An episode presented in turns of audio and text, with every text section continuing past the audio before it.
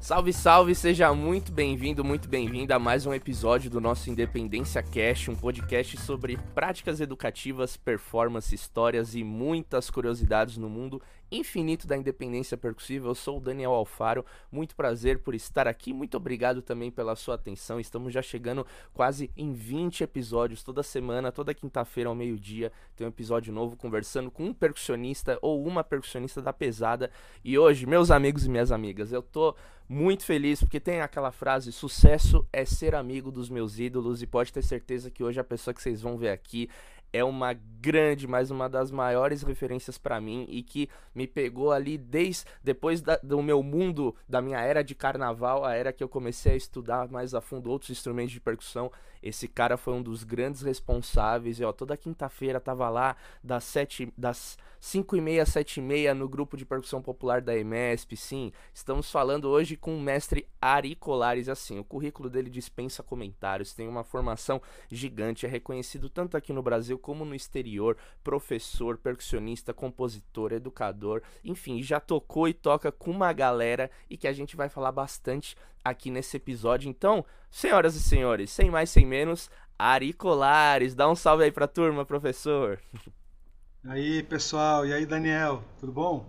Prazer estar aqui no seu podcast, Independência Cast. Yes, vamos que vamos. Ari, a gente costuma abrir aqui os nossos trabalhos com uma pergunta que é sempre legal a resposta que o pessoal traz, assim, baseado na sua experiência, na tua bagagem musical, que é pra gente também contextualizar e a gente estar na mesma página, que a gente aqui fala de independência, a gente não vai entrar muito a fundo de quando que você começou aos 17 anos no grupo Abaçaí? Porque tem muitas entrevistas que você já fala isso, enfim. Então a gente vai focar nessa prática da independência, que é um recurso extremamente importante e comum na nossa vida como percussionista. Mas para você, o que, que é independência é, na percussão? Esse termo assim, você poderia falar um pouquinho sobre o que, que você acha, tanto baseado na tua experiência como professor, o que, que significa independência? Ah, eu acho que primeiro, para mim a primeira coisa que me vem, a primeira coisa que me, me, me chamou a atenção na independência foi a necessidade de tocar é, mais do que um elemento de uma estrutura de um ritmo popular. Quando a gente fala de um, de um ritmo popular, a gente está falando de uma dança popular. Né? O samba, o baião, o maracatu, etc, etc. Né? São ritmos, são dança são sons, são movimentos. É, e esses ritmos, eles nunca são uma levada só. Né? Eles sempre são mais do que uma levada. Sempre você tem uma estrutura de diferentes levadas com diferentes funções. E aí, a primeira coisa que me chamou foi a, a necessidade de entender no meu corpo essa somatória. Entendeu? Entender que, por exemplo, um Ijexá não é tá, tá, tum, tá, tá, tum, tá, só o tatuntá. Só o tatuntá não é Ijexá. Ele pode ser um monte de coisa. Ele pode ser um martígio de, de, de, de bongô, né, de salsa. Ele pode ser uma conga de, de merengue. Né? Ele pode ser uma, uma outra levada que eu aprendi né, com Heartbreakers na época, com Pepe Cisneros e outros cubanos que faziam parte, que eles de vez em quando pediam para a gente fazer, a, no, lugar da marcha, né, do, do tumbal, pediam para fazer a caballo, né? E era pá, pá, pum, pá, pá, pum, pá. Então, pá, pum, pá não é Ijexá. Aliás, no próprio, na própria capoeira, né? Quando a gente tem tá, tum, tá, tá, tum, tá, tá, tum, tá, não é Ijexá, só porque tem tá, tum, tá, né? Aí, quando eu fui me ligando, né, de que, de que para poder é, é, expressar um ritmo sozinho, né, como percussionista, uma coisa é você estar tá na roda, outra coisa é você sozinho tentar tocar um ritmo. Aí a primeira é, é necessidade foi essa, né? Foi, foi, foi fazer uso dessa capacidade que a gente pode desenvolver, né? Para poder tocar sozinho diferentes elementos que compõem a estrutura de um ritmo Sim. popular, né? uhum. de uma dança dessas, né? É, então, primeira coisa é isso, no sentido de você tocar mais do que um elemento para você poder sozinho expressar ali uma estrutura de um ritmo, né? sem, sem criar sínteses, né? porque a gente pode também criar sínteses, né? que num instrumento só você tocar você somar os diferentes, as diferentes levadas, as diferentes funções. Né? Mas a primeira coisa foi tentar exprimir sozinho os diferentes instrumentos da grade.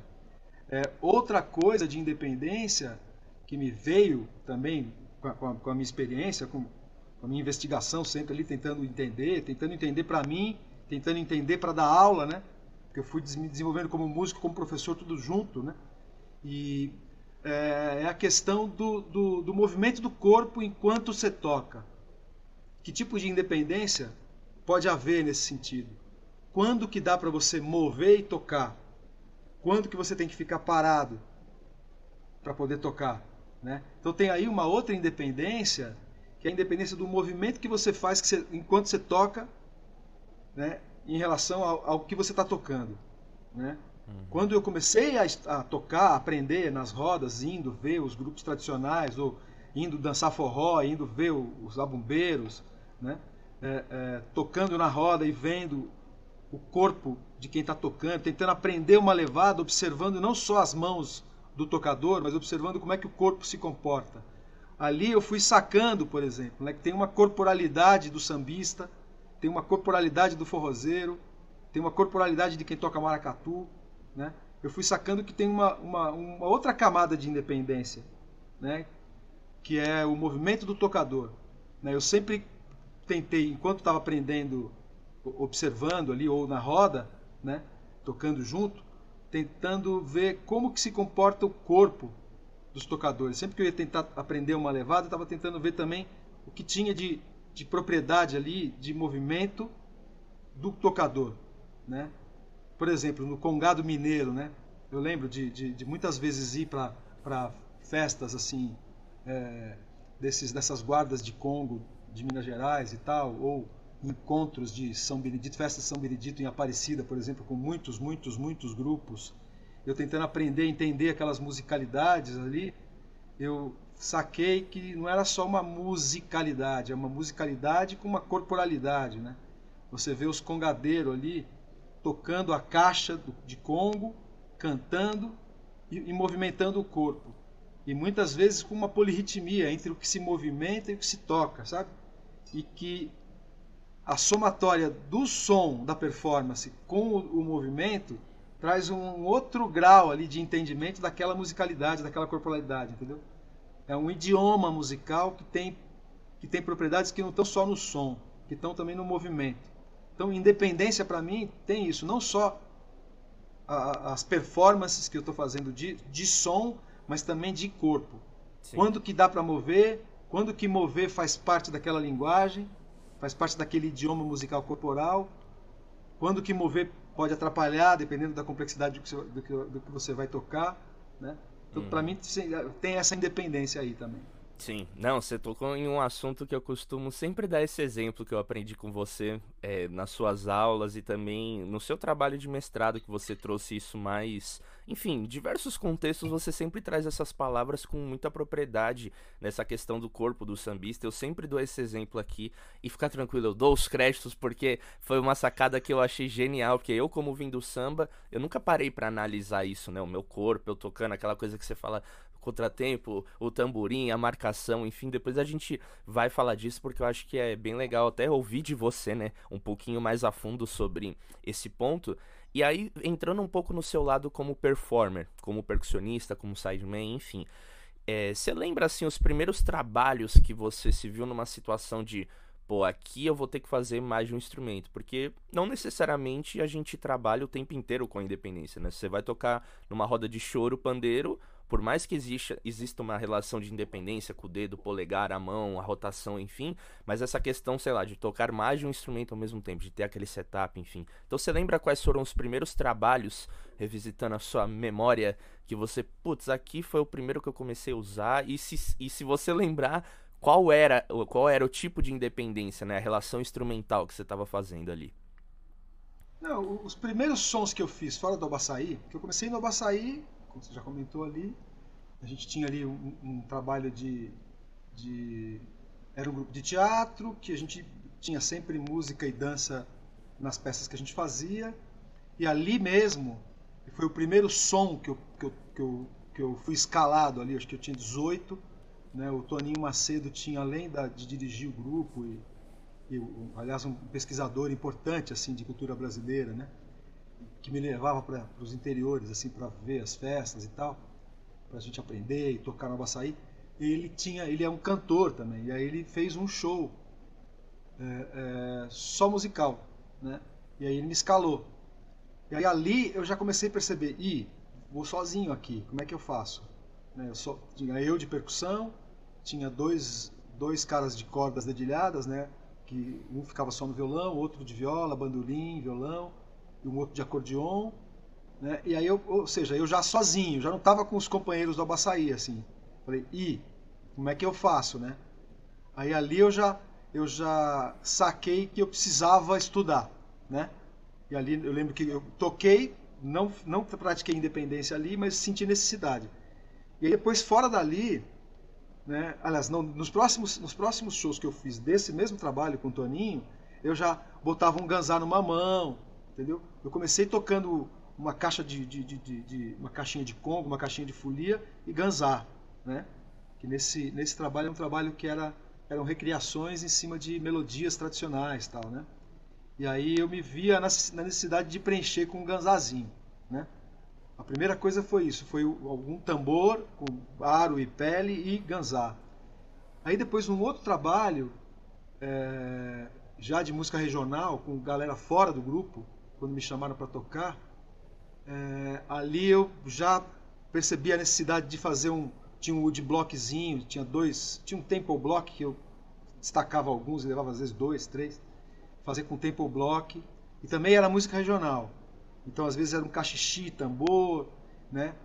Aí, quando eu comecei a... Aí eu, eu senti necessidade de estudar bateria. Aí eu fui estudar no clã, bateria. Mas sem a vontade de ser baterista.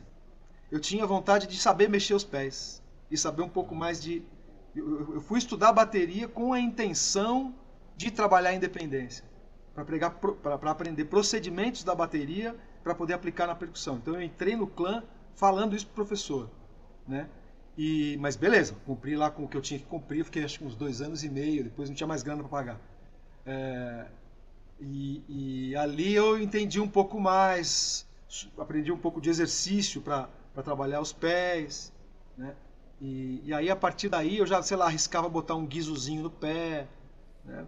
botar um pedal e ter um, um, um, tambor no pé, eu pegava, sei lá, algum alfaia, algum tambor de, de, de, congo que eu tinha, e botava no pé, improvisava ali alguma coisa, ou começava a levar algumas peças da bateria, né? Aí eu, o, lugar onde eu tive que me virar nos 30 mais foi um bar que eu toquei. Eu fiquei tocando, acho que uns dois anos, de quinta a sábado, né? Num bar que tinha na Manuel da Nóbrega ali. É, e aí eu ficava de, de, percussão, bateria, percuteria, assim, básico, e ia, mudando os cantores violonistas, e aí vinha, por exemplo, a Consuelo de Paulo, no primeiro, nos primeiros trabalhos dela, é, ela vinha com, aquele, com aquela onda mais de música regional, e eu adaptava, tocava na onda da música regional. O Renato Braz tocava nesse bar, aí ele vinha mais MPB, aí eu me via tendo que tocar algum calbel com com conga e bumbo e chimbal, né? Uhum. Aí vinham outros músicos com pegada mais funkeada, aí eu assumia mais bateria. Tinha um outro cara que vinha bem bossa nova, aí eu ia de bossa nova, mínima ali na bateria, né? E aí foi nesse lugar, que foi o único lugar que eu toquei fixo, o único bar que eu toquei fixo, mas era uma escola importante para mim, que foi de quinta a sábado, tipo, ficava lá de atacando com alguns intervalos, tipo de oito e meia da noite até, sei lá, duas da manhã, né? E ali foi uma escola importante, assim, saía um, um músico, entrava outro, eles iam se revezando, e eu ficava de, de, percuteria ali, tendo que me virar nos 30. Ali, ali foi o lugar que eu falei, opa, agora tem que me virar. E assim, na raça. Sim. Depois tocando com a Fortuna, que em 95 eu fui tocar com a Fortuna. Eu lembro que foi uma roubada para mim, assim, de, de, uma, de um dia para o outro, assim, porque o percussionista teve que sair correndo, assim, não, não, não, pôde, não pôde fazer o show seguinte. É, e, na verdade, não saiu correndo. Eles foram tocar na Argentina e o cara era argentino. E o pai dele estava doente, ele ficou lá. Eduardo Avena, um grande, grande percussionista argentino que morou aqui. E ele tocava com a Fortuna, e aí, putz, na quarta-feira me liga o Camilo Carrara, que é meu amigo desde então, e falou, Ari, putz, tem um trampo para domingo agora para você tirar, para tocar no Ibirapuera com, com a fortuna. Topa? Topo. Topo qualquer parada, me faz aí. E aí eu comecei, me, me passou as gravações e eu falei, putz, como é que eu vou fazer, meu? Era um disco, tinha um monte de, de, de, de, de instrumentos. Eu falei, putz, como é que eu vou fazer com isso daqui? Eu, tem um guizinho aqui, tem um. É aí botei, aí tinha uma panderola meia-lua no pé, né? tinha, tinha Glockenspiel, então às vezes eu tocava Glockenspiel e bombo legueiro, entendeu? E com guizo no pé e panderola. Né? Ali, e eu lembro que ali também foi um outro desafio, porque a Fortuna, ela queria sempre nessa época que o tecladista disparasse uns playbacks. E a gente ficava brigando com ela, falando: Não, Fortuna, putz, a gente toca isso aí, meu. Não, porque o andamento eu prefiro que seja assim, porque fica uma coisa mais. Aí, não, aí vocês, vocês, não vão correr, eu não vou é, é, me perder no passo, é melhor que, que tenha uma parte gravada. A gente foi convencendo ela, convencendo ela, e aí eu fui trazendo para mim. Um monte de coisa que tinha na gravação, eu falei: Putz, Fortuna, só tem um guizinho aí, meu. Eu ponho esse guizo no pé. Né? Tem uma panderola, tem algumas coisinhas que dá para eu me virar. Aí eu fui comprando para mim o desafio de tocar ao vivo aquilo que ia estar disparado num playback, assim, né? Porque tinha tímpano, tinha orquestra, tinha umas coisas que não dava para ter ao vivo. E que a Fortuna queria sempre que tivesse nessa fase da. Né? Foi em 95 isso. E aí eu. eu a gente, o que dava para eu trazer, eu trazia para performance ao vivo e deixava as outras coisas lá. Coisas tímpano, orquestra, uma, uma, uma base de cordas, não sei o que, não sei o que. E, mas foi uma fase bem interessante também. Que eu tive que me virar ali para para ir trazendo para performance ao vivo assim, e aí tendo que a, acionar a independência, né? Sim. Saber mexer com os pés, as mãos. Uhum. Não, e você tocou. Eu acho, eu acho muito legal esses exemplos que você trouxe. E você tocou numa coisa que eu queria que você desenvolvesse, porque eu sei que você tem um pensamento muito interessante referente a essa. A, a essas coisas, assim, das nossas práticas como percussionista. Que você falou, pô, eu senti a necessidade que eu precisava colocar alguma outra coisa. E eu queria que você refletisse um pouco sobre isso, porque essa necessidade ela vem a partir de uma experiência musical que você já tem, que no momento que você está tocando apenas um elemento, você sente falta daquela daquele resto e aí é que você consegue traduzir isso. Então, de certa maneira, você consegue sentir ter essa percepção de eu sentir falta de alguma coisa por conta de você ter tido aquela experiência, então se um percussionista ele não teve aquela experiência lá de tocar um samba numa roda de samba e viver aquilo, ele vai tocar o tamborim, ele não vai sentir a falta de um surdo, de um reco, de uma cuíca, etc. Você acha que é um pouco por aí? E como que funciona no teu processo essa, essa percepção de, pô, tá faltando alguma coisa, assim? É apenas uma, a questão das, de mais um elemento rítmico ou são mais coisas? Ou a gente vai entrar nessa parte também que todo mundo fala ah, o que, que a música tá pedindo, que é uma máxima também aqui no nosso podcast, mas fala um pouco sobre essa, essa questão de sentir falta disso, assim, como que funciona e quais as suas percepções em relação a essa afirmação, assim, que a gente tem. É, primeiro, acho que tem um pouco de. Você perguntou de, de. Você falou, você mencionou, né? Vivência anterior, né? É, eu acho que, claro, a gente tem referências de escuta, coisas que a gente curtiu, né? É, no meu caso foi bem de, de escuta, não foi de aula, sabe? Tá. Porque eu, eu, fui, eu fui aprendendo a tocar tocando e dando aula, né? Mas em relação a essa, ao que está faltando, né? Eu, eu, eu, eu sempre cantei, sempre tinha muita ligação com, com, com a parte melódica harmônica e com as mudanças de cores da música, sabe? Então, é, não que toda vez tem que fazer isso, é uma questão bem, bem complexa, é, é, é, que às vezes vai pelo gosto, né? Mas tem muitas vezes que assim a música muda de cor, né? E aí você pode, por opção estética, acrescentar alguma cor ou mudar de cor também o que você está tocando. Então, e aí, se você, se você está tocando uma coisa e sente necessidade de mudar de cor, beleza, você larga uma coisa e pega outra, não precisa nem, nem somar mais um membro. Né? Mas às vezes você, tem, você sente a necessidade de manter um elemento e acrescentar outro. Né? Você percebe que se você tirar aquele, vai dar uma esvaziada. Então você tem que fazer o quê? Acrescentar. Acrescentar como? Com que membro? Né? Então tudo isso, enquanto você está ali preparando, ali que está nos ensaios, ali você vai sacando, né? Qual vai ser a opção, né? É, é, então a primeira coisa é essa: o que, que a música está pedindo? E isso realmente é, é uma coisa bem, bem tênue, assim, entendeu? Da gente ter uma coisa de bom gosto ou ter de mau gosto. Né? É... E também bem tênue no sentido de, meu, eu preciso tocar porque eu preciso mostrar que eu sei tocar pra caramba. Né? Às vezes não é isso. Às vezes a música só está precisando de um ganzazinho, né? E você acrescentar um pinzinho, sabe, um tzinho, alguma coisa. Às vezes é uma coisa bem simples, né? E se você de antemão acha que você tem que ser o homem polvo, isso já pode ser um, pode ser um problema, entendeu? Porque nem sempre precisa. Pode ser interessante, mas nem sempre precisa. Às vezes a música já está tão complexa, e às vezes a complexidade nem está na, na, na, na, parte instrumental, na parte é, é, melódica, às vezes a complexidade está na letra. E aí, se você ficar rebuscando e acrescentando e acrescentando, acrescentando, você começa a desviar o foco é, é, para um lugar que não deveria. Às vezes, bicho, você tem que fazer um fundo e aquilo desaparecer para que, que quem está ouvindo, quem está vendo, saque o que é o mais importante daquele momento. Às vezes o importante é a letra da música, que é complexa pra caramba.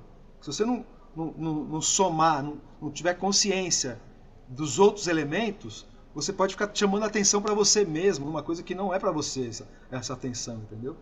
Então, aí, aí é, é, é, é, uma reflexão que é importante a gente ter como percussionista, sabe?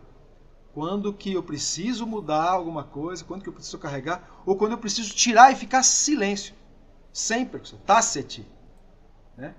Você que está na, na, orquestra tá ligado nessa. Tácete. Essa daqui a parte aqui, ó, tácete. Pá, nada. Né? E tem horas que para você poder valorizar o elemento que você vai colocar, você precisa tirar e ficar sem nada mesmo. Né? Ter a capacidade de só escutar aquela parte. Então, é, é, é, pode virar uma, uma, um lugar comum, sabe? Se achar que sempre tem que se multiplicar. Entendeu? Às vezes não precisa, dependendo do som, não precisa. Às vezes a música precisa do seu poder de síntese, sabe? Então é importante a gente saber, a gente estudar a independência para poder ter esse recurso, né? Mas não que a gente precise usar ele o tempo inteiro, né? E, e, e essa coisa do sentir necessidade é isso, quando está sozinho, né? Você você está num som que você fala, meu, puta, eu, mesmo pensando só, pensando nas levadas tradicionais, assim, né? Está tocando um, um atabaque num ijexá, né? E e, pô, tá rolando super bem, mas de repente alguma coisa cresce ali, você fala, meu, eu preciso chegar com outro timbre. E não posso tirar o atabaque. Né? Não posso tirar a marcação. O que, que eu faço? Mudo a levada no atabaque? Acrescento um outro elemento com os pés? Acrescento um bumbo no pé? Acrescento um shaker ali, ou um chimbal, alguma coisa, né? ou pego um cachixi e, e fico com o atabaque na, numa mão só para manter o timbre. Né? Então, é, é primeiro, como eu falei, a primeira necessidade é essa, de falar, meu, tem uma coisa que pedindo para mudar aqui. Né? O que, que eu vou mudar? E, e às vezes o pedido para mudar nem sempre é colocar alguma coisa, às vezes é extrair, ficar quieto, deixar, dar aquela sumida, aí daqui a pouco você volta, e, puta, aí valoriza, entende? Sim. Então é, é, é sempre importante a gente, a gente pensar em, na, na o quão fundamental é você também tirar a mão. Uhum. Aí eu inverto aquela um, um, dito popular que diz que quem é vivo sempre aparece.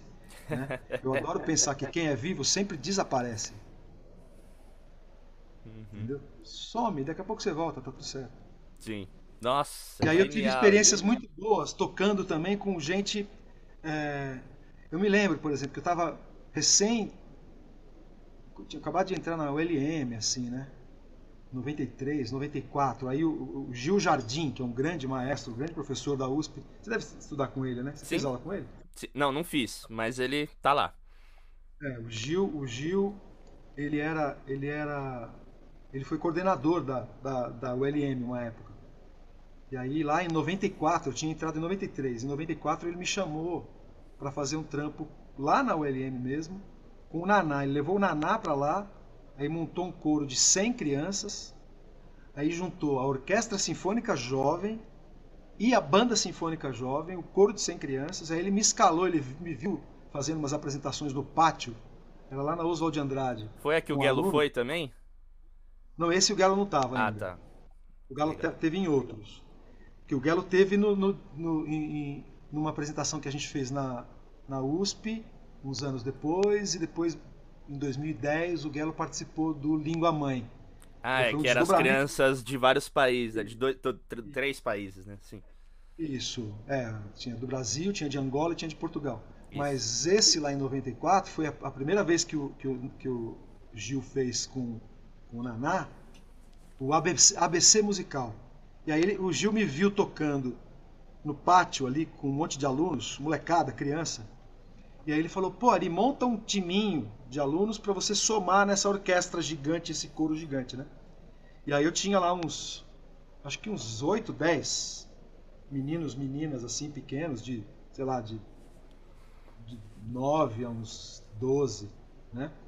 E ficava fazendo ali as, a- a- umas bases de ritmos que, o- que estavam no repertório, né? Às vezes o Naná puxava com o tambor falante lá uma frase de uma ciranda, eu tinha que conseguir traduzir aquilo ali, entrar na ciranda e dar o um para os maestros, para eles entenderem onde era o um daquilo. E, mas nessa fase eu comecei a ter bastante trocar, trocar bastante ideia com, com, com o Gil, né? É, ali na, sei lá, na hora do almoço, ali na EME, do lado da, da, da ULM. E ele falando, eu lembro dele falando sobre, sobre essa importância de você mudar de timbre, sabe? De você acompanhar, acompanhar as mudanças harmônicas, né?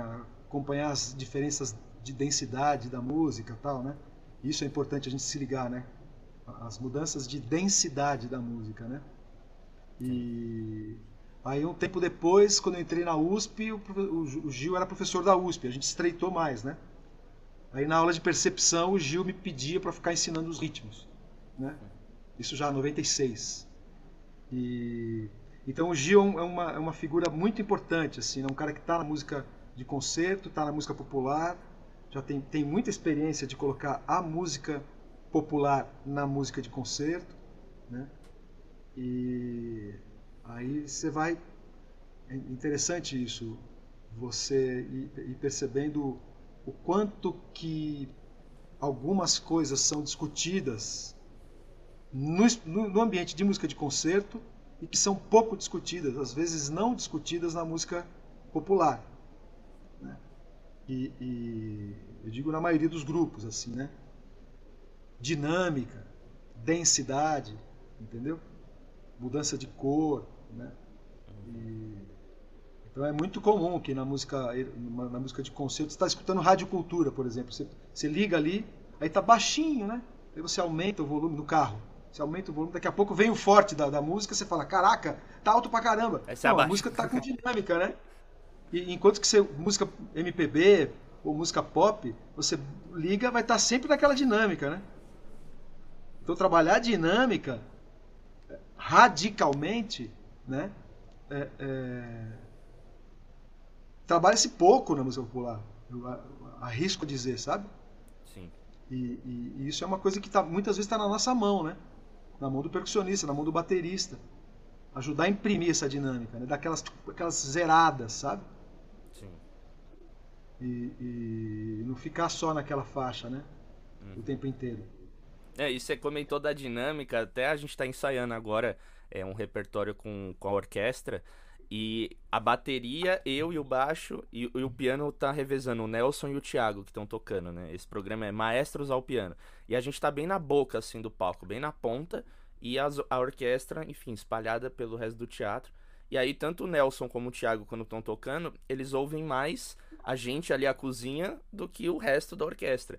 E aí, constantemente, assim, nos primeiros ensaios, acabava, tipo, ó, menos, É. tal, menos, e, e, e essa coisa que você falou, putz, do percussionista saber imprimir essa síntese, tirar a mão, tudo em orquestra, tanto é uma baita escola, tanto quando você tá lendo o arranjo, que aí você fala, pô, velho, mas aqui poderia estar um negócio. E aí depois você vai entender, né? Depois de uns três ensaios, você fala, ah, mas ó, tá rolando uma frase de fagote que se eu tocar vai dar jazz. Então, ah, pode crer. Ou tem situações que, tipo, pô, aqui daria. Aí você sugere, aí tudo é questão de um diálogo, mas, pô, quando você toca assim nesses né, contextos musicais que, pô, cada coisa tem. Eu lembro que eu conversei com o Gelo aqui no nosso podcast.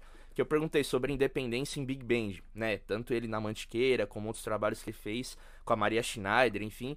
E ele falava, pô, bicho, às vezes. Às vezes não, tá rolando tanta coisa numa Big Band, são cinco saxofones, quatro trombas.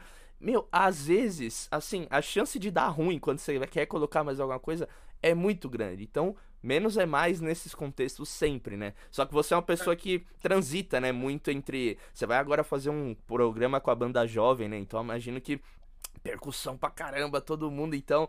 Cê, e hora você tá tocando com o Ferragutti, Mônica Salmazo, com aquele seu setup e, tipo, é muito legal, né? Todo esse trânsito que você faz entre essas coisas. Às vezes você dá uma. Eita, pera aí, aqui, pera, vamos. aqui é menos. Ah, ali eu posso ver um pouquinho mais. Mas fala um pouquinho de como que é a importância, assim, para ti de transitar entre esses universos, porque eu, né, vindo de um contexto que não tinha isso, né, que era subir o batucada do começo ao fim, não tem essa de dinâmica, bicho, o couro tá comendo, vambora e sempre dali pra cima, aí do nada entra numa coisa mais instrumental, aí do nada tô tocando só com uma cellista e um pianista, aí depois eu tô no orquestra, e nossa, é muito legal, assim, na minha formação, as, as etapas que eu tô vendo, e você por ter passado pô, orquestra, tocado com Naná. Só ter tocado com Naná já é uma coisa tipo, oh, assim, né? Então, fala um pouquinho dessa, dessa importância, assim, na tua carreira de transitar entre esses universos, assim, as suas percepções, como elas vão caminhando e sempre tá mudando, né, né? Quero dizer que aqui você chegou num lugar, ó, oh, agora Dani, eu domino, eu sei tudo, porque, né, já já aparece um outro, Ari, pintou um trampo aqui de Tabla Derbach em 45 por 16. Não, é, é, é Cara, é assim, eu sempre toquei música popular. Né? Todas as vezes que eu toquei percussão em algum contexto de orquestra foi por causa da, da, da, da minha, da minha vivência daquilo que está na tradição oral, não daquilo que está na tradição escrita. Então eu sempre estava naquela sessão assim, ó, tem ali só uma estrutura que você vai botar ali e está na sua cabeça, né?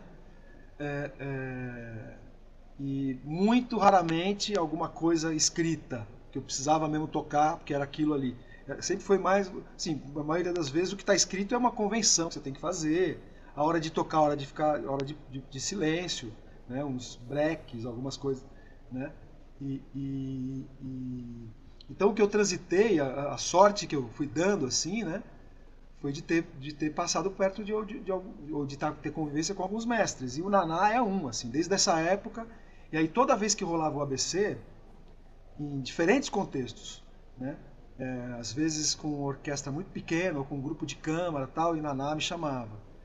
É, outras vezes o Naná me pedia instrumento emprestado. Ele vinha para São Paulo, não precisava trazer uma conga, entendeu? É, e, e, aí a gente foi de certa maneira estreitando assim, né? Eu já tinha uma admiração muito grande assim pelo Naná. E e aí você foi sacando, assim, eu fui sacando a, a, a, primeiro que a simplicidade dele, né? A capacidade de escutar que ele tem, né? Está trocando ideia com ele, ele é aquele cara que fica quieto escutando você, entendeu? Aí ele fala uma coisinha, fica quieto escutando. E você vê ele tocando, é assim também, entendeu? Ele fica quieto. Eu lembro dele uma vez que eu fui tocar, acho que era um show da Barca, é, foi Porto Alegre, acho. E aí tinha, tinha, tinha um show do Naná, eu fui encontrar com o Naná. Acho que isso foi no, no, no mesmo palco, no dia anterior, tinha o Naná. Eu fui lá falar com ele, aí um, umas duas horas antes, trocando ideia com ele, tal, tal, tal. Já tinha passado o som, aí falamos um pouquinho, e depois, meu, ele foi pro camarim, a gente terminou a conversa porque ele ia pro camarim ficar quieto, né? o aquecimento dele era ficar quieto. E, e aí depois a gente chegou a tocar em muitas outras situações. Mas no fim da vida dele, eu estava começando a fazer shows com ele e com o Luiz Coimbra. Então a gente chegou a fazer com o Luiz Coimbra e ele um show para crianças até. E tem algumas imagens, acho que tem, tem imagem do, de um dos shows que a gente fez no YouTube. E ele muito sempre muito generoso, né? falando, Ari, essa aqui, o que, que você quer fazer? Lança uma aí, uma música pra gente fazer, tá? Eu lembro de a gente fazendo um jongo, assim, sabe? E, e o Naná batendo palma, entendeu? Uhum. É, é, essa, essa não necessidade de provar nada para ninguém, para começar. Essa é a primeira coisa que é importante quando a gente chega nessa fase da vida. Não tem que provar nada para ninguém, né? E, e, muitas vezes também na fase que a gente julga, né? Você vai assistir uma coisa e fala, nossa, nossa, o cara tocou só isso. Você quer o quê? Você quer que o cara toque o limite da, da complexidade todas as vezes? Sim, o cara tocou só isso. E esse só é tudo, entende? Uhum. Né? É que o cara não é maior do que a música, entende? Né? O cara não quer ser maior do que a música. A música é o máximo, entendeu? Você vai ali como um, um serviçal da música. Essa, é, essa é, uma, é, uma, é uma postura que eu acho muito interessante a gente, a gente ter, né? É... E outra, você está tocando em conjunto. Tem um monte de elementos, um monte de músicos. Como o Guelo falou, né? Cara, tem tanta nota ali, por que, que eu preciso me encher de nota? Para quê? Tem tanta articulação ali naquele monte de sopros. Cara, que eu preciso fazer um tuk tuk tuk tuk tuk tuk para ajudar a galera né, a dar o swing, dar o tempo, né? E, e, e então, é, na minha vida eu tive essa sempre assim, em alguma situação eu tô tocando no Abaçaí, que era, sabe, batucada para dança. E isso também é uma, uma coisa importante da gente sacar. Quando você está tocando para dança, com dança. Porque você tem que considerar quem está dançando também. Quando que você está fazendo o, o, seu som é parte de um todo que inclui dança, que inclui o foco na dança. Então você, você tem que contemplar quem está dançando. Está tocando, pode ser uma feijoada, um grupo de choro e uma galera levantou da mesa e foi dançar. Meu, mudou o seu comportamento. Você tem um outro elemento junto ali que é a dança. Então, se você começar a fazer um monte de inversão, né, um monte de deslocamento rítmico, você ferra com quem está dançando. Né? Então, é, é, muda muito o comportamento. Né? Você tem que dizer onde está o tempo, né? você tem que dizer onde está o compasso, você tem que dar a linguagem daquele, daquela dança que está sendo dançada ali. Né? Você vai, se, se é um samba que está tocando, um samba choro, e a galera está dançando um choro a lá, gafieira tal, meu, quando você está tocando aquele pandeiro, que seja, né? Você tem uma bagagem junto com aquela performance. Não é um tuk- tik-tuk- tik-tu cerebral, mental, né? É uma coisa que você está tocando como representante de uma cultura, entende? E aquilo vai ajudar a galera a ter mais sabor naquilo que está dançando, entende? Então, a complexidade não é só na quantidade, né? de, de, elementos que você põe, mas muito na profundidade daquilo, daquele simples que você está fazendo, entendeu? Você que é do samba, assim, né? Quando você pega um ganzá bem tocado, bicho. Acabou. Acabou, meu. Ali, ali não tem uma. Não tem um, um tique-tique-tique simples de. Né, é, é, é, com quatro, um padrão de quatro figuras rítmicas. Não. Aquilo ali tem uma cultura por trás. Né? Quando você traz, você traz um. Você traz um, uma, uma toda uma imagem, assim, né? Você traz todo um, um, um, um arsenal ali de memória que é acionada com aquele tic tic tic tic tic tic tic tic tic que você está trazendo. E quanto mais vivência desse idioma samba, mais propriedade você vai ter para fazer aquele simples. Você pega, por exemplo, o, o, o Marçalzinho tocando percussão. Marçalzinho é maravilhoso, bicho. Você fala, nossa, é tudo simples o que ele faz, né? Tá. Mas olha o pedigree que esse cara tem. pedigree é bom, hein, bicho?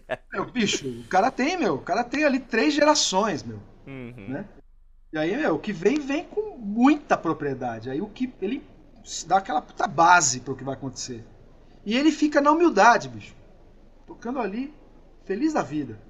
Né? Uhum. E todo mundo tá tocando com ele amando, porque é maravilhoso, entendeu? Sim. E é simples. Então você vê, a vida da gente, né? A gente tem esses desafios, né? De de, de, de mais e mais e mais e mais complexo, que eu acho importante, mas também a gente tem que ter o desafio da profundidade do que você está fazendo, do simples que você está fazendo. Não é? Eu fui, a, fui, fui, tendo a sorte de, de, de, conviver com tipos de som né, e com músicos tal que, que ajudam a aguçar isso, né? Sabe, Sim. o Benjamin Taubik, por exemplo, né? que desde, sei lá, 2000, 2001, que eu faço vários sons com ele. Ele também é, da, é do mínimo, né? E do, e do sempre com desafios interessantes, né? Então eu acho sempre interessante a gente se ver no, no limite assim do desafio, né? Tem alguma coisa que está te puxando para uma coisa diferente, né? Sim, sim. Benjamin é um desses caras, entendeu? Que sempre puxou para um, pra um, um, uma reflexão sobre o que você está fazendo, né? E o Benjamin sempre foi desse da interiorização. Quando eu, quando eu toquei na Orquestra Popular de Câmara, com o Guelo, com o Caíto, nós éramos em quatro percussionistas. Então tinha o Guelo, Caíto e o Zé Pitoco quando eu entrei. E olha que loucura. Eu entrei quando saiu o Paulinho Freire, que era um violeiro que tinha uma, ele, ele tinha uma, uma presença que, que inseria ali no grupo, são, eram, são, éramos 12 músicos, a presença do Paulinho Freire inseria um, um, um, imagens das tradições populares, só que no som da violinha. Quando o Paulinho saiu, o, o, o Benjamin me chamou para cumprir uma função semelhante. Entendeu? Trazer elementos das tradições populares para um grupo jazzista, no sentido de, de, de é, é, concepção de, de, de, estrutura e tal, de improvisação e tal. Não é um grupo de jazz, é um grupo de, música instrumental brasileira, mas tem esse, nesse, essa, dentro desse universo, de alguma forma, dialogando com, com, o universo do jazz, né? Mas já tinha três percussionistas e chamou mais um. Então, assim, dois desafios para mim, né? Um, tocar, achar um lugar onde já tinha Caíto Marcondes, Guelão e o Zé Pitoco, que ficava às vezes no clarinete, às vezes no zabumba, né? É, ou caixa. Às vezes ele pegava caixa. Então no set dele era clarinete, zabumba e caixa. Então tinha hora que ele pegava a caixa e fazia só um. Fazia, um, sei lá, uma caixinha de ciranda, né? uma caixinha de maracatu. Né? Às vezes pegava o zabumba e comia com farinha, literalmente. E, e que eu, que, como é que eu vou me encaixar aqui, bicho? Já tem um monte de gente. E com o Teco Cardoso, Mané Silveira ali no, no, no, no sopros, né? Sax e flautas, a Mônica Salmazo, o Dimos Gudarulhos, que é um, um cellista grego que morava aqui, que é espetacular o Dimos o Rony Altman no bandolim. Né? Quando eu entrei já não era mais o Ferragutti, era o Lulinha Alencar. É... Silvinho Mazuca no contrabaixo. Benjamin. Né? Então, você vê, 12 pessoas. E aí, eu, 11 quando eu cheguei, tendo que tra trazer mais uma percussão. E o, o, o, o Benja ele me falou isso bem depois, assim, né? Que quando eu entrei, eu entrei para suprir o lado que tinha sido deixado que tinha sido que, o grupo tinha perdido com a saída do Paulinho Freire. Né? Mas quando eu cheguei, eu, eu, eu já cheguei com a minha meu jeito de tocar e com, com, sempre tentando trazer referências, né, de timbres ou de, de musicalidades né, das culturas tradicionais e tal. Então eu ficava, bom, isso aqui eu vou tocar, estou pensando em candomblé, isso aqui eu estou pensando em boi, isso aqui eu estou pensando em samba de roda, isso aqui eu estou pensando em maracatu, né, não tocando moringa, sei lá. E, e, mas eu trazia. Então, o primeiro desafio foi esse, né? Como é que eu vou me encaixar num grupo que já tem três percussionistas? Sim. E é isso, é, é você saber escutar muito. Saber que tem música que você fala, meu, essa eu não vou tocar. Tá tudo certo, não precisa de mim. Ah, mas podia colocar? Podia, mas não precisa. Se, se você estivesse no meu lugar, você poderia, mas eu tô aqui achando que não precisa. Essa vou ficar escutando. Ah, essa aqui eu vou chegar com uma coisinha essa aqui é minha, essa aqui eu vou, vou descer a mão, né? E, e então é, essa né, a orquestra foi, a orquestra popular de câmara foi um, um, lugar onde eu aprendi muito nesse sentido e depois os outros trabalhos com o Benjamin, né? Esse espírito da orquestra popular de câmara sempre está presente, né? Teve uma experiência com músicos de vários países da América Latina, né, que é o América, América Contemporânea na, no Spotify está como Contemporary America, porque a gente lançou nos Estados Unidos e tal, e no Spotify está tá esse som. Contemporary America. Se você botar esse nome, botar Benjamin Taubkin, você vai chegar no som. Que é, meu, uma cantora colombiana do, do, dos deuses e das deusas. Né? Um, um quatrista e violonista, que é a, a Lucia Pulido. Um quatrista, violonista, guitarrista, né? é, venezuelano chamado Aquiles Baez, que é um deus. Né? Um baixista chileno é, é, Christian Galvez, que é maravilhoso. Baixo elétrico e baixo acústico. O El Negro Aguirre, que é o Carlos Aguirre, que é um argentino, bicho, compositor, violonista, pianista, bicho, de uma sensibilidade.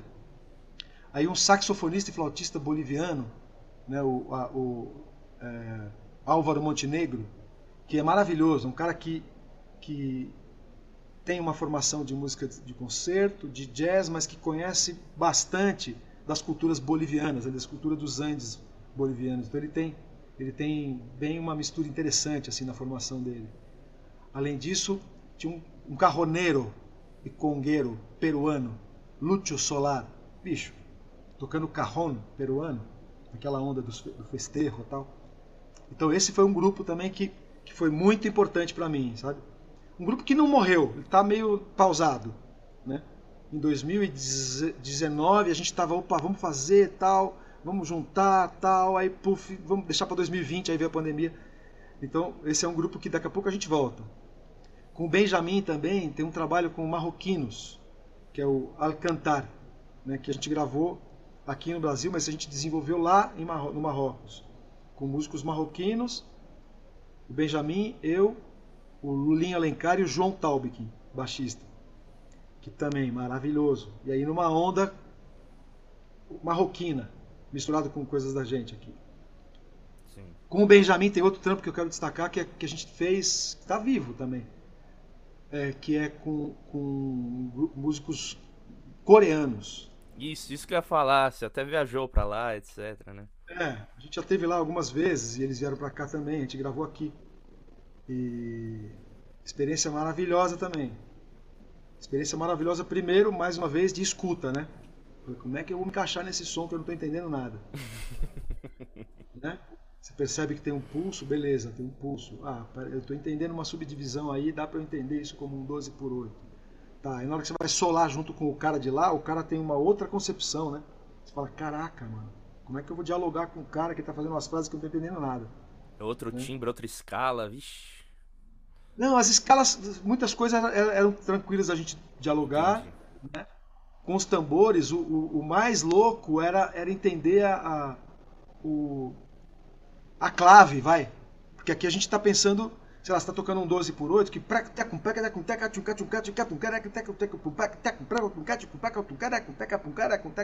então você tem, você vai improvisar com outro que está dentro, que, que tem de alguma maneira familiaridade com essa, com essa linguagem, com esse idioma, né, com essa clave, você troca ideia.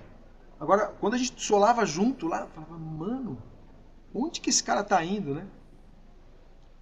Se tem um pulso junto, é igual, que você consegue identificar, e, o coreano é corporal também, ele, ele, ele toca swingando, né? E, e, você percebe que, tem, que é, que é um, um, um 6 por 8 12 por 8 sabe, saca o pulso, saca, saca a subdivisão e vai.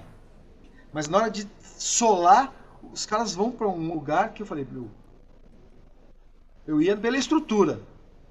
Tentando, tentando entender o idioma igual a fala, né, bicho? O cara fala em coreano, eu falo em português, né? E a gente dialogava assim.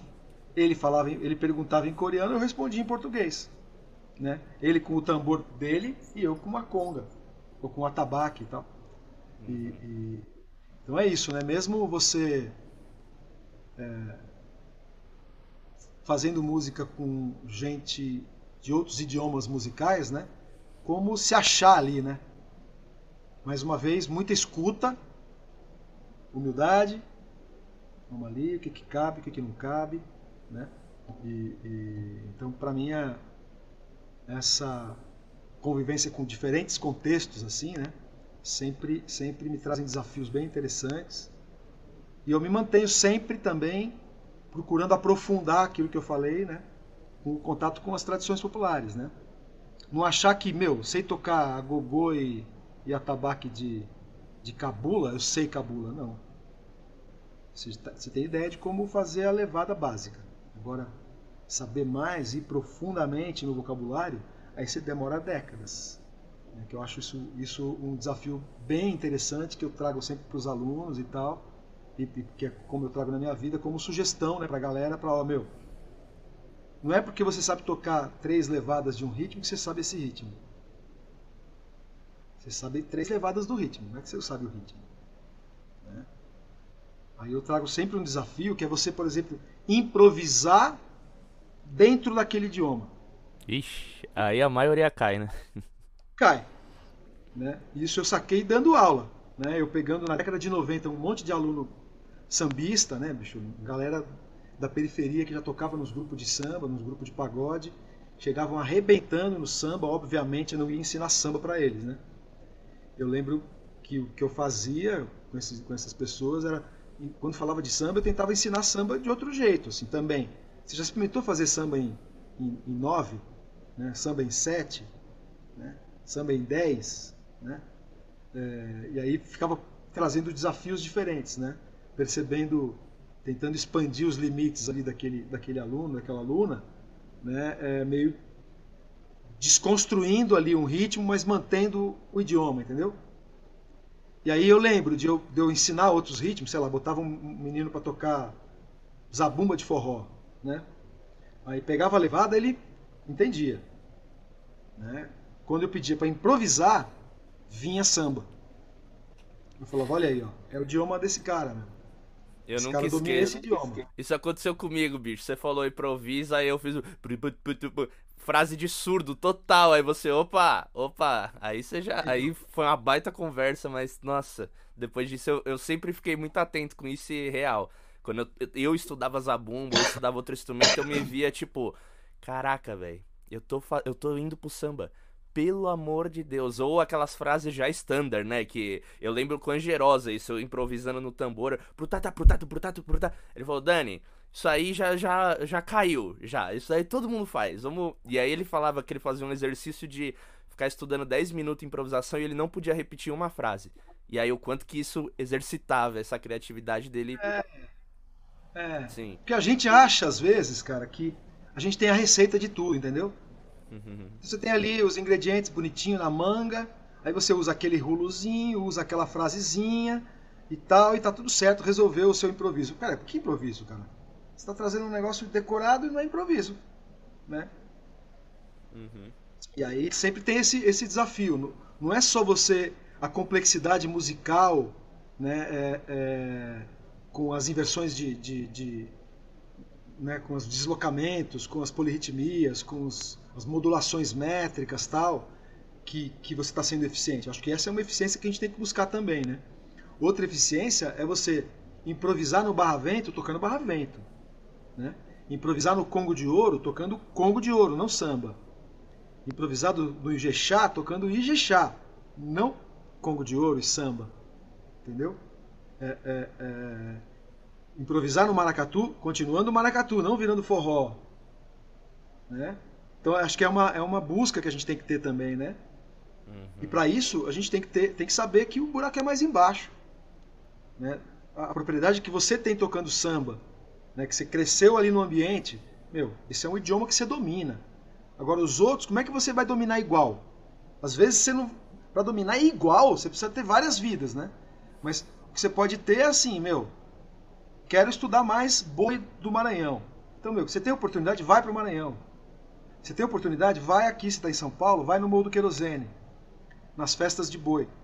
Tem oportunidade? Vai nos ensaios dos caras. Tem oportunidade? Toca no grupo. Aí você vai começar a entender um monte, sabe, o espectro todo do que é o boi. Aí na hora que você vai fazer um set ali, que você fazendo uma independência, tentando tocar boi, meu, vem um monte de coisa junto com o que você toca. Não é só aquilo que você escreveu na pauta, entende? É boi, meu. A gente está falando de uma, de uma, de uma cultura oral de, de, de alguns séculos já no Brasil. Né? Como é que você vai achar que você toca? Entendeu? Que você sabe tocar um pra, taca, taca, taca, pra, tá, mas e como é que dança isso? Você já viu como é que é isso na rua? Já sentiu como é que é no meio de, de 40 pandeirões? Como é que é aquilo? Então, saber tocar uma linguagem, um idioma desses das tradições populares demanda investimento, entendeu? Tempo, botar isso para escutar essas coisas. Hoje em dia você já consegue, entendeu? Faz play, playlist de boi, né? Você sabe, procura na, no, no, YouTube boi. Aí saca, ah, agora que eu saquei que tem boi de Pindaré, tem boi da ilha. Ah, boi de Zabumba, nunca tinha ouvido falar. Ah, boi de orquestra, nunca tinha ouvido falar. Ah, boi de costas de mão, também nunca tinha ouvido falar. Você pensa que tudo é boi. Aí de repente você se liga que tem outros bois no Brasil.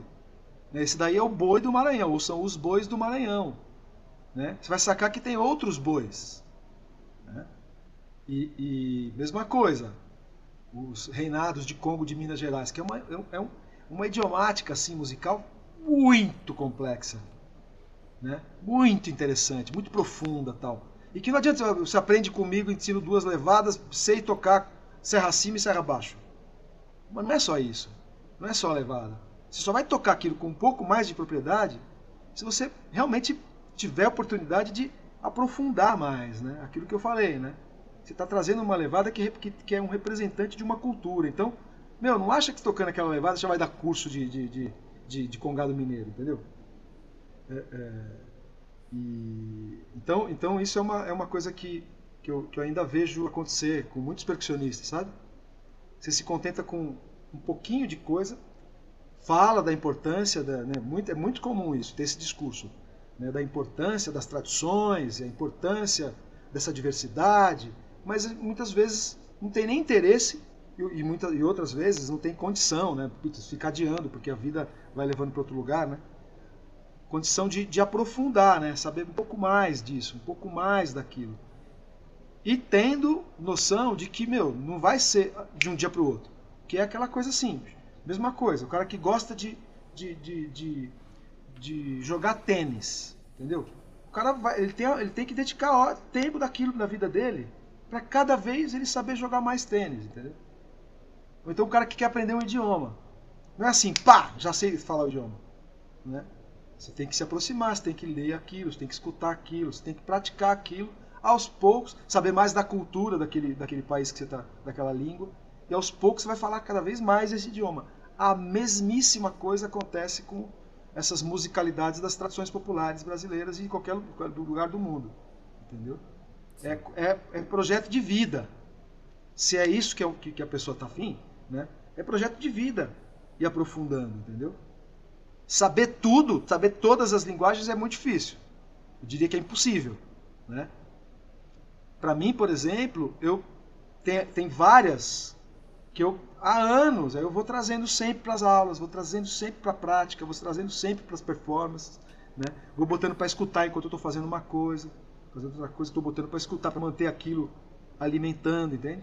Porque aí com o passar dos anos, pô, você vai você vai ter cada vez mais familiaridade, mais cada vez mais vocabulário nesses diferentes idiomas, né? E sempre, claro, como é que se toca na tradição? Agora, como é que eu trabalho a independência disso? Eu acho que esse já é um primeiro exercício interessante. Como que eu deixo um, um membro, se eu estou fazendo aqui, sei lá, três membros, aí deixo um membro para estudar um, um, uma leitura, sei lá.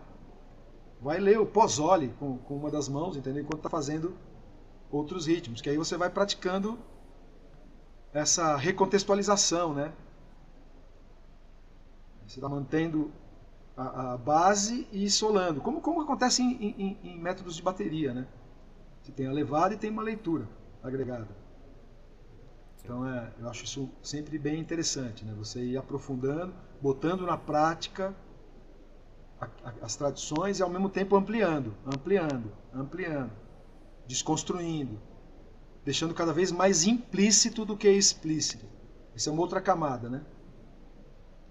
Quando você pega para tocar samba, por exemplo, você pode tocar uma coisa no tamborim sem tocar a levada nenhuma vez. Só tamborim. Só que você deixa implícito toda a batucada. Entendeu?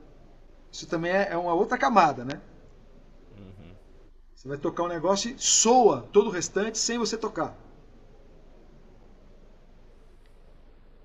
Então, Sei lá, tô falando demais, Daniel. Não, não, pô, bicho.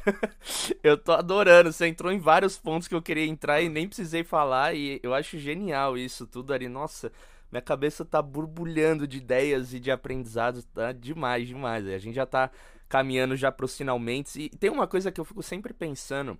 Que dessa coisa, primeiro que você falou, né? Que eu queria comentar de dessa questão das tradições orais, das musicalidades, de conhecer, de querer de querer tocar e conhecer de tudo. E você falou, bicho, não vai dar tempo, não dá tempo, porque a música é uma coisa muito maior, assim, enfim, para fazer toda essa investigação. E durante muito tempo eu tive algumas sei se a palavra seria certa, crises, assim, de tipo, velho, nossa, mas tem muita coisa, tem muito instrumento, tem muita técnica, tem muita música, tem muita. Ai, e muita coisa pra fazer e não saía do lugar. E quando eu vi, eu tava fazendo quase as mesmas coisas. E com o tempo eu fui desencanando um pouco disso de tipo, putz, eu preciso conhecer tudo, eu preciso dominar tudo, eu preciso ser aquele cara que quando falar, ah não, isso daí é de tal, de tal cidade, de tal não sei o que, não sei o que lá, e saber um vocabulário gigantesco. E a outra coisa que você comentou, que é uma, uma percepção que eu vejo hoje, né, conforme a minha carreira ela vai, enfim, avançando, as coisas estão aparecendo e eu vou tocando, que eu sempre ouvi muito, assim, de vocês e de percussionistas que eu admiro, dessa coisa de, não, pô, no trabalho, como você falou, com o Benjamin, era uma coisa, aí depois, pô, eu tava na orquestra de câmera, aí depois tal. E aí eu fico pensando, às vezes, alguém que tá escutando aqui a gente, que tá começando a tua jornada, todo mundo começou sem nenhum trabalho, começou com um projeto, e as coisas vão ampliando, de como que a gente consegue meio que fazer. É, imaginar, criar esses tipos de contextos futuros, né, mais ou menos que a gente gostaria de estar para poder desenvolver isso, porque de certa maneira você se sente estimulado, né, para fazer essa pesquisa, para buscar timbres, para criar setup, para brincar, para improvisar, fazer essas coisas, mas às vezes alguém que não tem esses estímulos tanto é, profissionalmente falando, né, que é um trabalho que você vai ser remunerado, que aí você precisa fazer aquilo ali para você trabalhar estar naquele projeto. Uma pessoa que está no quarto dela estudando e você entra com muita propriedade para falar isso como educadora, muitos anos, né, passando por essa situação de tipo, pô, você passa um... e eu me vejo às vezes nessa situação com o professor, eu falo, pô, eu vou passar um exercício para essa pessoa, eu sei que ele vai estudar isso, agora ele não vai usar, mas lá na frente você já com essa visão de longo prazo, né, que às vezes alguém que, enfim, tá aprendendo agora um instrumento não consegue ter essa imaginação de, pô, faz aí toque simples, toque duplo, lá na frente você vai entender. Hoje a pessoa acha um saco fazer isso, mas como que você lida com seus alunos, suas alunas, essa questão de, pô, eu vou estimulá-los a estudar, por exemplo, independência, a investigar sons, a buscar. E eu sei que isso é muito maior do que ah, faça isso para fazer aquilo ou faça isso para mas como que você lida com essas coisas de tipo, pô, pra você é fácil, né? Você tá todo final de semana ou todo dia num projeto louco, tal, improvisando e criando essas coisas, mas para mim, eu vou fazer isso e é aquilo. Às vezes é tão complexo a coisa, ou tipo, a pessoa pega um, dois dias e depois ela põe na gaveta. Como que você mantém essa chama né? É tipo viva, assim, para estimulá-los a continuar essa pesquisa, a continuar trabalhando essas coisas de coordenação, enfim. Ah, é... tem, tem, muitas coisas, né, que que é, que é difícil você prever, né? É, as, as portas vão se abrindo, né? E você tem que saber perceber que as portas estão abrindo para você entrar. E, claro, a gente tem que estar preparado para o que vem, né? Inclusive para perceber que a porta abriu, né? Às vezes você fica, você fica dando volta em volta do rabo, tem um monte de oportunidades na frente, mas você fica, não, não vou, é, acho que não, acho que não estou preparado. Não, bicho, primeiro, primeiro tem que cair mesmo, né, bicho? Para aprender a nadar, não adianta você ficar só no seco, né? Você tem que ir na água mesmo, bater, sabe, engolir água ali até ficar mais, mais tranquilo se desenvolvendo ali na, na performance. Né? Não adianta ficar só na teoria. Tipo, treino é treino, jogo é jogo. Né? Mas no treino é treino, né, eu acho que tem uma coisa que é o que eu curto fazer. O que eu curto ouvir. Né? Que desafios que eu curto ter. Porque às vezes você fala, mano, que saco ter que fazer isso. Tem alguma justificativa para fazer isso? Eu tô afim de fazer isso? Se você não encontrar justificativa, meu, vai fazer outra coisa. Entendeu? É, é fazer alguma, sempre estudar coisas que te deem prazer de estudar. É, eu, nesse sentido, é, por exemplo, quando você falou de papa, fazer uns papamama, fazer uns, uns paradidos, tal, isso é chato, né? É, eu, aí só um, um, um comentário rápido é que, por exemplo, quando você tem, a gente escuta muitas vezes, né? Olha, todos os exercícios técnicos têm que ser musicais. Aí eu acho que a gente tem que buscar a música sim. Mas tem exercício técnico que é antes da musicalidade. Tem exercício técnico que é a consciência corporal. Então, se eu não, não perceber a importância do exercício técnico como treinamento muscular mesmo, né? tem horas, eu lembro do Tarsha falando disso, né? professor com quem eu estudei na USP, né? É, e também muitas dicas da própria Elizabeth Del Grande, com quem eu estudei na escola municipal. Né? Eu, eu, os professores que eu estudei, técnica de caixa, ou, né? essa musicalidade mais de música de concerto, mesmo nunca sendo um profissional de música de concerto. Né? Mas eu lembro do, do, do, do da Beth falando, por exemplo, que é importante você, você fazer o exercício técnico antes, de, antes da música, antes de tocar. Porque quando você toca, você, você, tem, você tem uma sensibilidade sua que é demandada. Né? Você vai entrar num outro universo. Se tiver com a mão torta, vai com a mão torta mesmo. Porque você está querendo som só, né?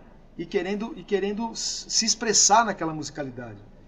Quando você está fazendo um exercício técnico mais frio, mais observando, olhando no espelho, vendo se o seu ombro está alinhado, vendo se o seu punho está alinhado, vendo se, tem, se não tem tensões desnecessárias. Isso ainda é antes da música. Então, eu acho que a gente tem que, tem que é, é, é relativizar essa ideia de que ah, o exercício tem que ser sempre musical. Às vezes não é. Eu lembro do Tarsha pedindo fazer, para fazer uma coisa com câmera lenta, né, com baqueta na mão, para você ver se o punho não ia desviar. Ele pedia para ficar com o punho bem alinhadinho. Né? Ele falava: presta atenção, faz em câmera lenta para ver se você não vai mudar o ângulo. Né? Porque às vezes é uma coisa de sacar o ângulo da baqueta, entende? Ver se de repente no meio do exercício você entortou a mão e não percebeu. Então, isso não é música ainda. Isso é movimento só. É a relação mais básica do corpo com o instrumento. Então, para isso, é importante a gente focar nisso. Né? Depois que você já fez em câmera lenta, estamos falando desse exercício do Tasha, por exemplo, com baqueta, fazendo super câmera lenta para ver se você não entortava a mão, para ver se você acertava a baqueta no ponto, no alvo, né? Depois que você fez algumas vezes isso, já fez pá, já percebeu que a mão tá molinha, né? Tá. Aí você já chegou numa coisa que já tem uma sequência, opa, aí já dá para ser musical. Mesmo que seja um papamama e que seja um, um, um, um paradido. Né? Se eu faço forte, de repente oito compassos forte, oito compassos piano súbito.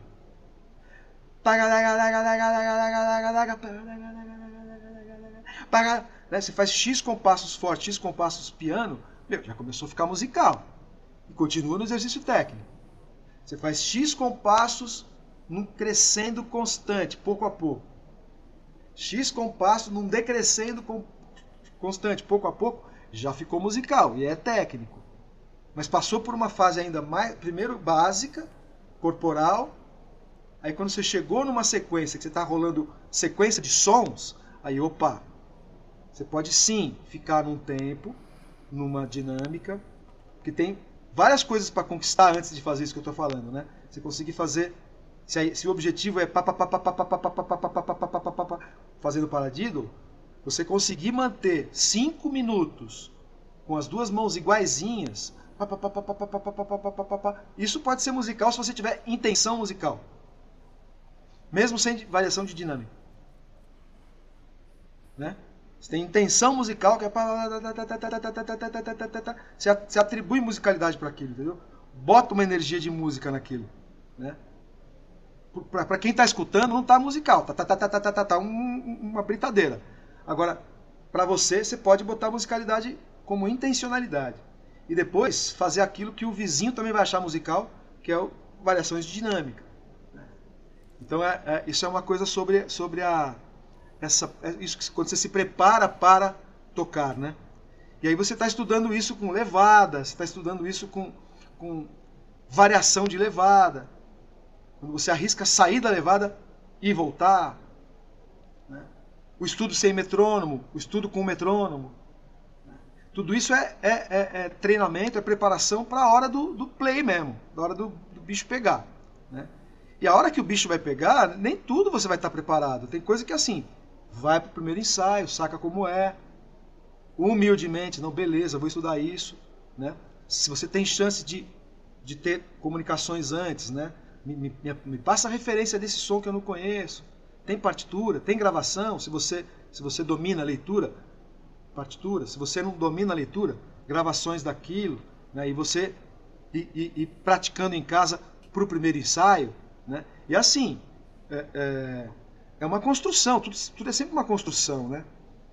E, e, eu acho que o que, na minha experiência como músico, assim, né? Primeiro que quando eu comecei a tocar, eu eu me lembro, cara, de uma entrevista que eu vi na televisão do César Camargo Mariano, que muitos anos depois eu tive ainda a oportunidade de tocar com ele, mas é, quando ele alguém, alguém falou para ele qual é o conselho que você dá para quem para quem está começando a, a estudar ou está querendo virar músico profissional tal aí o, esse conselho que ele deu que valeu muito para mim é cara toca de todo tipo de som meu. entra tudo que pintar aceita né que primeiro para você poder pegar desafios diferentes segundo para você criar rede de relacionamento né um rede de relacionamento se você é um cara que é estudioso que é organizado para com, com, com, com, com a sua agenda, com os seus estudos e tal, humilde para poder tocar em conjunto. E você vai ter trampo. Se você é o cara que quer fazer o seu som no som dos outros, você não vai ter trampo. Entendeu? O cara vai falar, meu. Aí é aquela, aí é aquela máxima que a gente já ouviu já, sei lá, de, não sei, do Javan. Acho, nossa, rapaz, muito legal isso daí, mas faça no seu disco. Meu, aqui eu quero, aqui eu quero outra coisa. Quando você insiste numa coisa que, cara, não é o que o cara tá querendo Sim. e não é o que ele tá pedindo, isso daí é o que você tá querendo. O que você tá querendo aí é outra coisa. Você tá tendo um chamado aí. Você tem uma personalidade que tá pedindo para sair. Então monta o seu som. Junta o seu time ali, bicho. Colegas da escola, entendeu? Faz o seu time já, urgente. Você está querendo extravasar no som de outro. Isso significa que você pode ter o seu som.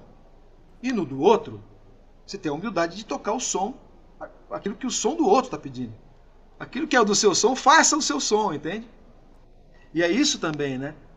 Eu nunca desenvolvi muito o meu som, sabe? Eu já, né? Sempre fui muito de grupo, assim, né? É, é, e, mas, mas aí que você está num grupo que é o seu grupo, é um, é um tipo de comportamento, né?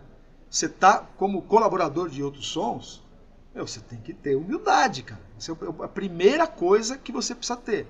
Que é humildade em relação à música, de não querer ser maior do que a música, e humildade em relação ao, ao, ao, ao grupo que você está tocando, entendeu? Não chega dono do pedaço. Pega Pelo seu ego, sons mais ego, legais, não caixinha. Nos... Isso, pega o ego e guarda, deixa em casa.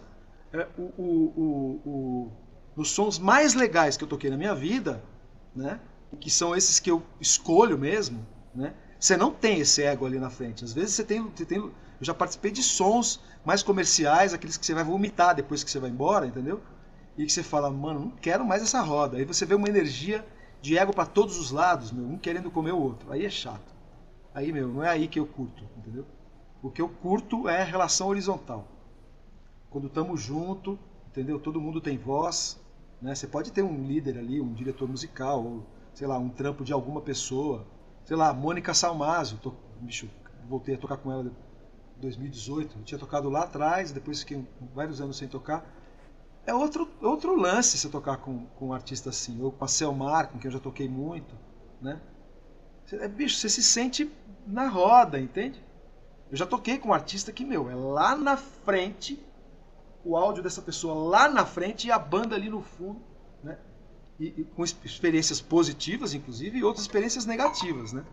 Mas tocar com, com a galera que, meu, você troca ideia, que você senta para comer junto, entendeu? E depois conta piada junto, depois faz som junto, né? É, na horizontalidade é muito mais gostoso. Então isso eu, eu alimento isso também.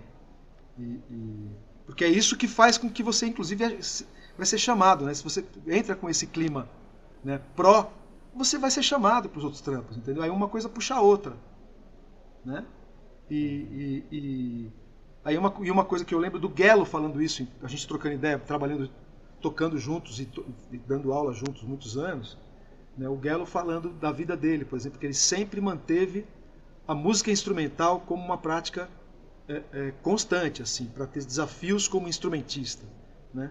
Isso eu acho interessante. Na minha vida sempre teve isso também. É, é, eu nunca precisei forçar, é, porque sempre teve junto isso. Sempre toquei com canção, né? E sempre toquei com música instrumental, eu sempre toquei com música instrumental, aliás, com canção que tem essa pegada instrumental, como Mônica Salmazo.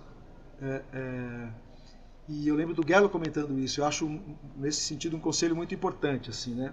Uma, uma dica que para mim funcionou, é, é, que é essa, essa, tá sempre perto da música instrumental, onde você vai dar o recado com o seu instrumento, porque muitas vezes o som que a gente precisa, que gente, o som que a gente está tocando, precisa da performance da gente como suporte para o discurso de, uma outra, de um outro elemento. Né? Está tocando com. Você tem ali a letra da música, você tem a canção, e o que você está fazendo é suporte. Ok, lindo. Né? Você está fazendo a paisagem para a historinha que vai estar tá acontecendo ali na frente. Né? E, e, e, e, outras horas é que você vai contar a história com o seu instrumento. A frase está na sua mão. A frase está na mão dos outros instrumentos e passa pelas suas. Então aí é um outro comportamento como músico, que é importante a gente se ter, é, é, é, a gente ter esse desafio para a gente, sabe? Tocar música instrumental. Uhum. Contar, contar a história você. Com o instrumento que você estiver tocando, seja um, seja dois, seja três, seja no, na, no, no set de múltipla ou você tocando um instrumento só. Né? Você procura ter capacidade de contar a história, de falar uma coisa ali, dar um recado. Né? De, de, de, de se. É, é, de praticar a linguagem musical. Seja lá em que idioma você estiver falando. Você falar. Né? Não fazer só o fundo. Né? Tem horas que o que precisa é só o fundo a gente também tem que se desenvolver como, como o, o solista. Né? E aí a música instrumental pede muito isso, então é bom a gente estar tá, tá sempre ligado nisso. Né? E na hora de estudar, como você falou ali, né, é você escutar esse tipo de som também. Né? É você saber como é o comportamento da, da, da, do percussionista com canção, né? Saber e daí canção não é uma coisa só, você pode ter de uma coisa bem mais simples até uma coisa mais complexa como é a canção, por exemplo, que o Antônio Loureiro, que é um grande percussionista, baterista, vibrafonista, compositor, o Antônio Loureiro faz canção, cara. Ele compõe canções, mas vai sacar como é que é aquilo ali, né? Então, é, é você saber o comportamento na hora de estar tá com, um, com canção, né, de estar tá atuando ao lado ali de canção, ou com música instrumental. Então, é você escutar de tudo, entende? Uhum e, e sacar quem está quem tá discursando. Né? Como, é que eu vou, como, é que eu, como é que eu faria se eu tivesse nesse som? Né? Nesse sentido é ouvir, ouvir, tirar solo, sabe? Tirar de ouvido solo. É, transcrever solo. Né? Isso sempre é uma, uma coisa que está no mundo da música, da música instrumental que eu acho bem interessante a gente trazer. Né? Você é, transcrever as histórias, né? tirar de ouvido as histórias e aprender a tocar essas histórias. Né? E está e tá cultivando essas histórias em, em, algum trampo. Se ninguém te chamou, você escala, chama os colegas e faz o som. Porque essa coisa de ficar. Isso também, ó, como músico, que estou vivendo de música já vivendo só de música há 31 anos, né? É, se você ficar, se você achar que você vai pagar suas contas ficando só esperando o telefone tocar, esquece. Vai ter uma fase que, que você vai pagar as contas, vai ter uma fase que você não vai pagar a conta. Então você tem que ser propositivo. Entendeu? Você tem que agitar. Ficar esperando te ligarem. Eu lembro de, de, de, de amigos amargurados, falando, pô, gente, caramba, o telefone não toca. É, porque aí, aí começa a virar amargo, né? Não, porque o mercado é assim. Todo mundo quer puxar o tapete de todo mundo. Puta, cara, eu não acho isso, cara. Todas as, em todas as atividades humanas, sabe, tem gente que puxa tapete. Mas, por exemplo, eu, eu desvio. Né? Eu nunca tive, nunca senti assim, ah, puxaram o meu tapete. Às vezes, meu, não me chamaram naquele som, ok, acabou. Não era meu som, bicho, era do cara, ele quer trocar a banda. Falei, trocou, tá tudo certo. Bora, bora outra. Né? Por isso que é importante você ter várias coisas. Para mim sempre foi policultura. Se eu ficar plantando só milho, bicho, chega uma hora que dá, dá uma praga no milho, meu. Eu não vou ter com que pagar minhas genial, contas. Genial, genial. Planta milho, planta batata, planta café, entendeu? Vai, faz faz agrofloresta, entendeu? Milho, agro é tudo. Um de... Agro é tudo. Você faz agrofloresta, bicho, um monte de, um monte de, de, de, de, de cultivos, entendeu? Vários sons. Aí gosta de dar aula, dá aula também. Entendeu? Aprende a mexer com produção musical. Vai achando como ser múltiplo, porque aí você vai pagar a conta. Na época que o milho está em baixa, meu, de repente a abobrinha está em alta. Entendeu? E a pandemia veio para acabar com o agro, né? Veio acabar com o agro. Cara, não, é, o que, que, que, é isso, meu? A gente fica. E, e, assim, ó, o, o, alimentar o negativismo, não, porque bicho. É, é, porra, nossa, a galera puxa o tapete, nossa, puxaram meu tapete, não chamaram pra banda. Meu, trocaram você, meu. Pronto. Você acha que você é o bonzão de sempre? Não. Às vezes, meus caras estão a fim de mudar. Conheceram um percussionista novo, trocaram de percussionista. É o trampo dos caras, meu. Você está ali prestando serviço, vai, vai em frente. Você não quer ter isso, você tem o seu som. Entendeu? Você está prestando serviço para outros, né? É. E, e, e, eu já tive, eu já tive percepções assim de lugares que eu achava que era uma banda, que era uma banda que eu fazia parte. E aí, de repente, eu vi que eu não fazia parte da banda. Não fiquei, ai meu Deus, putz, não sei o que, puxaram meu tapete. Não, aprendi, aprendi. Aprendi que, meu, para eu dar o meu gás num grupo que seja realmente uma banda que é minha banda, cara, tem que estar tá os pingos nos is muito claros, assim, eu saber que aquilo sim é uma banda que eu faço parte. Não que eu estou tocando na banda de um cara. Né? Isso já aconteceu comigo. Né? E que eu fiquei chateado, fiquei magoado. Depois eu falei, mano, é isso, é aprendizado, bola para frente, outros, né? Porque tem grupos que são grupos, grupos. Tem sons que não. Às vezes uma, uma pessoa faz de conta que é um grupo, tem toda uma democracia ali do, do, da, da, do lance, mas que no fundo, no fundo é o, o som do cara. Quando começa a não ficar mais interessante pro cara aquela banda, ele troca de banda e pronto, foi. Aí você fala, meu, beleza, virei a página, aprendi mais uma. E nem fechei a porta. Né, aconteceu, aconteceu isso comigo e que eu não fiquei inimigo. Falei, não, beleza, entendi. Né, e a pessoa me chamou para outros trampos, muito legais depois. Eu falei, ó, oh, tá vendo? Se eu fosse um cara que tivesse fechado a porta, né, eu já não tinha essa, essa outra oportunidade, mais essa, e mais essa, e mais essa.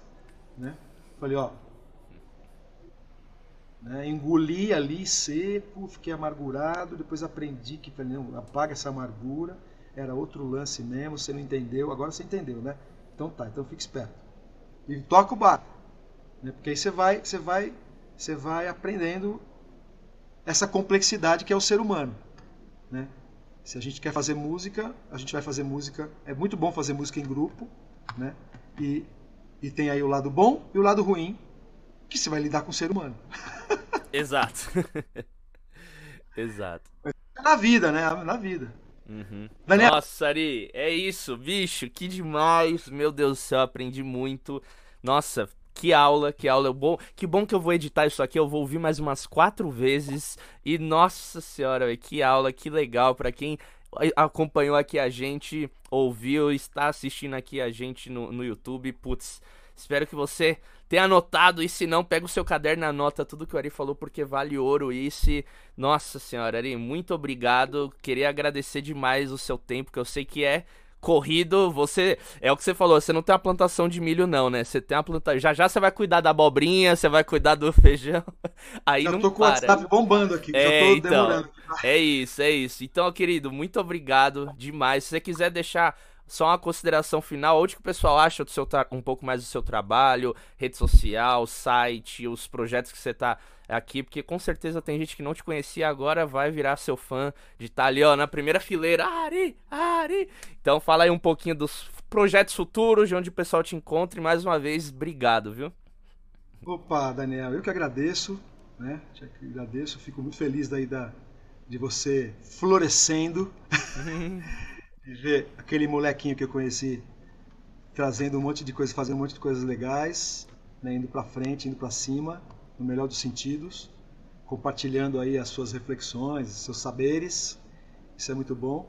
Bom, eu, eu sou uma. Eu tento ser um pouco mais ativo nas redes sociais, eu não tenho essa habilidade do Daniel. É, procuro manter no Facebook, no Instagram, né, algumas coisas que eu participo. É, e ali tem lá. Eu tenho uma página no Facebook e tenho um perfil pessoal. Eu tenho uma página que eu esqueço dela, pra você saber, pra você ter uma ideia. Eu, quando eu vejo, eu falo, caraca, eu só tô, só tô divulgando no, no perfil e não estou divulgando na página. Uhum. Né? Mas, de qualquer maneira, na, na, no, no, perfil, por exemplo, já faz, sei lá, uns oito anos que está com 5 mil é, amigos que eu não consigo aceitar. Né? Para aceitar um, eu tenho que excluir outro. É, é, mas, de qualquer maneira, ali dá para ter uma ideia da, das coisas que eu estou fazendo. Sempre que tiver uma novidade, eu tô, estou divulgando ali. Eu já tive um site que de tanto tempo sem, sem, sem atualizar, que eu tirei do ar tô em, com planos de, de refazer. No Instagram também eu tenho sempre colocado umas coisas ali. Tem essa pós-graduação em percussão brasileira, que a gente está agora na segunda turma, e está muito legal, e que agora pode ser remota. A gente está com alunos brasileiros de Londres, tem duas, dois caras de Londres, quer dizer, do Brasil, mas que moram em Londres. Tem gente de vários lugares do Brasil que estão fazendo essa pós. Tem agora uma americana uma cantora que toca percussão lá de Nova York que vai estar, tá, vai ser a primeira estrangeira residente fora do Brasil que, que vai participar dessa pós. É pós, a pós é uma pós-graduação na Faculdade Santa Marcelina, percussão brasileira, tradição e invenção, né? O nome da pós. E uma pós de, de, de três semestres que eu trago ali vários professores muito muito especiais, né? Que tem é, que estão somando ali nessa pós. Aí você pode entrar lá no site da Santa Marcelina, Faculdade de Santa Marcelina, pós-graduação, tradição, é, percussão brasileira, tradição e invenção. Aí a gente está começando a segunda turma, e aí em 2022, lá para junho, julho, a gente está formando a terceira turma. E você pode fazer de onde você estiver do mundo. É, isso é uma, um projeto que eu estou dedicando bastante. Trabalho no projeto Guri como gerente artístico. É ali que eu estou já com várias mensagens aqui do, face, no WhatsApp que eu preciso daqui a pouco responder. É, tem o grupo chamado A Barca, que a gente em breve vai ter mais trabalhos novos aí lançando. Tenho tocado com a Mônica Salmazo, no projeto chamado Caipira. É, tenho tocado com uma, uma, figura que é muito importante na minha formação, assim, que é o Sapopemba, que é um mestre muito interessante, que é, que é uma, um, um som mais afro-brasileiro. A gente lançou o disco e veio a pandemia. É um disco chamado Gbo, GBO, que você encontra no, no Spotify, um disco que eu toco, canto e, e, fiz a direção artística. A gente gravou pelo selo Sesc, é um som muito especial, que traz aí também essa, esses elementos da, das tradições afro-brasileiras, mas com composições também, com, com, com arranjos super bem feitos e tal para quem, pra, isso aqui vai ficar gravado, vai, vai ficar datado, mas agora nos dias 25 e 26, eu toco com a Banda Sinfônica Jovem, um projeto que a gente está gestando já há muitos anos, que eu conheço a Mônica já há muitos anos, décadas, e a gente falando, pô, podia fazer uma coisa com a banda, podia fazer uma coisa com a banda. Finalmente vai acontecer, dias 25 e 26 de, de setembro agora, dia 25 no Teatro é, é, é, São, São, Pedro, Pedro 25 de São Pedro e 26 na Sala São Paulo. E ali tem algumas composições, você me apresentou no começo como compositor, eu não sou compositor, eu tenho algumas composições, mas eu, isso é bem sazonal.